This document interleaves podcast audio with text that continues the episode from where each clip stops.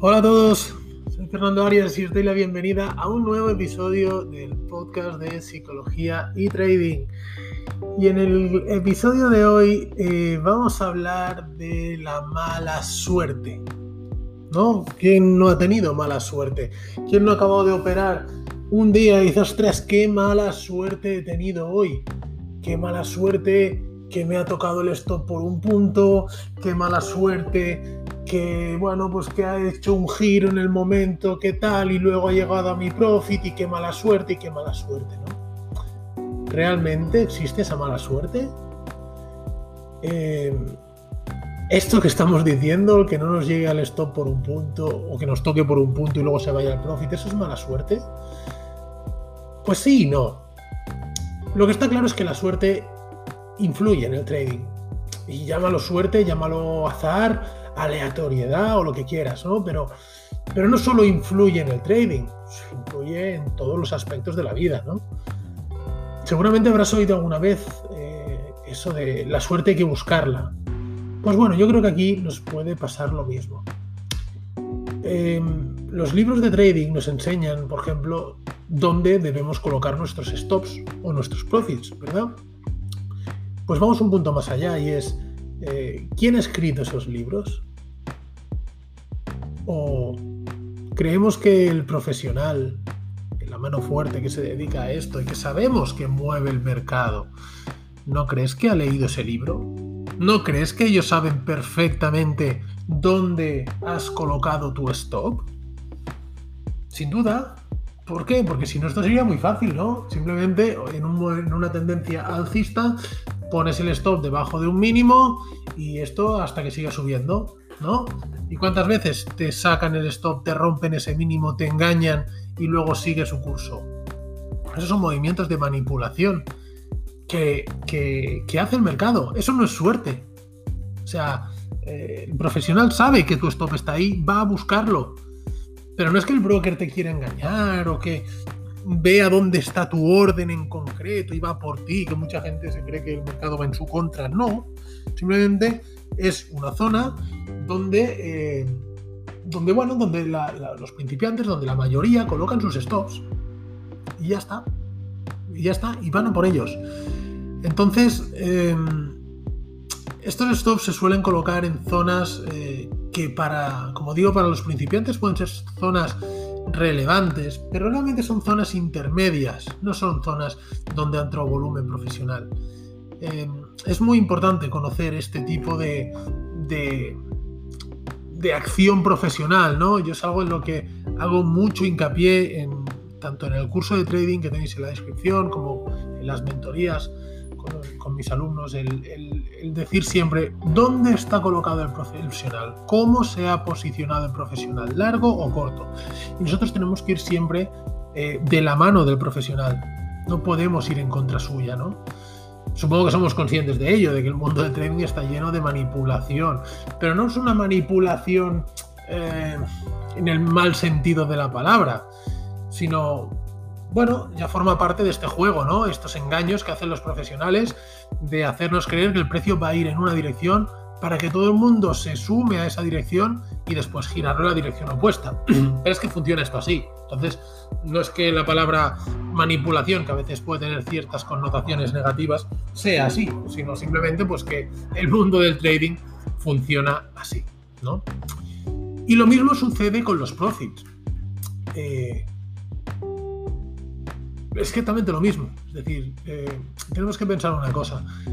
Cuando el precio se acerca, y aquí os, explico un poco también la, forma que, tengo de, operar y que, explico a la gente que, con quien hago el seguimiento.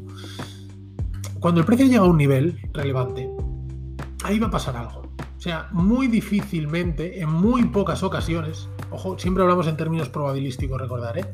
En muy pocas ocasiones, cuando el precio llega a un nivel relevante, lo va a romper de forma inmediata. Generalmente tiene que trabajarlo. Trabajarlo quiere decir pues, que se va a quedar por ahí un rato, para arriba, para abajo, acumulando, distribuyendo, depende de dónde esté colocado. Em, y por tanto, ahí es una zona donde el precio tiene mucha probabilidad de rebote. Ya sea para seguir cayendo, si es un corto, o para, eh, o para, o para girarse en la dirección contraria, ¿vale? Pero sabemos que algo va a pasar ahí. ¿Yo qué es lo que me gusta hacer? Bueno, pues yo lo que hago es colocar unos profits antes de que llegue al nivel relevante, antes de donde esté la mayoría. Lo mismo que los stops, siempre los pongo unos puntitos detrás de donde lo pondría la mayoría. Dos o tres puntos, porque me ha pasado infinidad de veces que me pillaban stops, ostras es que me ha pillado por un punto, ostras es que me ha pillado por dos puntos, ostras, claro, efectivamente. Pues esos puntos son los puntos de manipulación que nosotros los queremos enmascarar como suerte. Pero son puntos de manipulación y por tanto debemos tenerlos en cuenta. Eh, y hablábamos del profit, pues lo mismo, antes de que llegue a la zona, eh, ponemos nuestro profit y salimos con un beneficio. Porque si esperamos a que llegue a la zona, muy probablemente el rechazo eh, de la zona sea bastante, bastante alto. ¿Por qué? Imaginemos que estamos largos y el precio llega a una zona relevante donde todo el mundo tiene su profit, ¿vale? Y el precio se va directo hacia esa zona. Se ve que el precio va a llegar ahí y va a testearla a ver qué pasa. En el momento que llegue a esa zona, ¿qué va a pasar? Que van a saltar un montón de profits. Y si hemos estado largos, si estamos largos, y todo el mundo está largo, porque era muy claro que el precio iba para allí, iba con mucha fuerza, todos esos profits que son, son, son ventas. Y si nosotros estamos largos, estamos comprados, para cancelar, para salir de la posición, digamos, de un largo, tienes que poner un corto. En este caso, tu stop no deja de ser un corto, para cerrar la posición larga. Entonces, ahí hay un aluvión de cortos que no quiere decir que el precio se vaya a girar, pero sí que va a hacer un rebote fuerte. Porque todas esas órdenes de venta cancelan las órdenes de compra. ¿De acuerdo? Entonces, por eso recomiendo siempre dejar un poquito de espacio antes de colocar nuestros eh, profits o nuestros stops. ¿Vale? Em, seguimos con la suerte, ¿vale? Y creo que personalmente em, hay cierta aleatoriedad este mercado. En trading siempre recordar que hablamos de probabilidades y por tanto cuando existe una probabilidad el azar siempre juega su papel.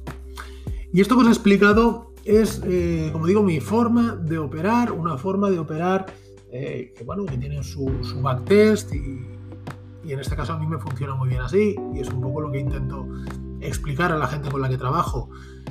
Que no quiere decir, obviamente, que sea la mejor del mundo, ni que tengas que hacerlo de esta manera, ni que el resto de formas no sean válidas, ni mucho menos. Cada uno, eh, trading, ya como siempre decimos, hay un trading plan para cada persona, ¿vale? Y tantos trading plans como personas hay en el mundo, ¿vale? Yo los expongo, en este caso, la que a mí me funciona, eh, por si queréis, eh, bueno, pues si queréis probarlo, ¿no?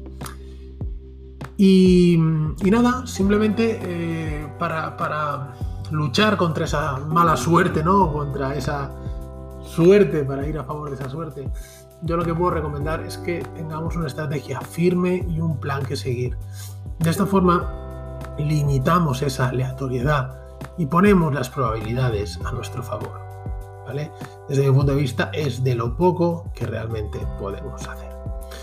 Como decíamos, la vida está llena de aleatoriedad, pero sin duda la suerte tenemos que buscarla. Nada más compañeros, un placer una semana más, muy rápido, like, me gusta, compartir y comentarios, por favor, es lo único que os pido para que podamos seguir haciendo este podcast, porque si yo empiezo a hacer podcast y no le dais al like, yo creo que no os está gustando y los voy a dejar de hacer. Y supongo que os gusta y os interesa porque eh, bueno, los, números van creciendo, los seguidores y demás, pero si no me dais ese me gusta, pues entonces me va a costar un poquito más, ¿vale? Nada más, un fuerte abrazo y nos vemos la semana que viene. Venga, que vaya bien, chao.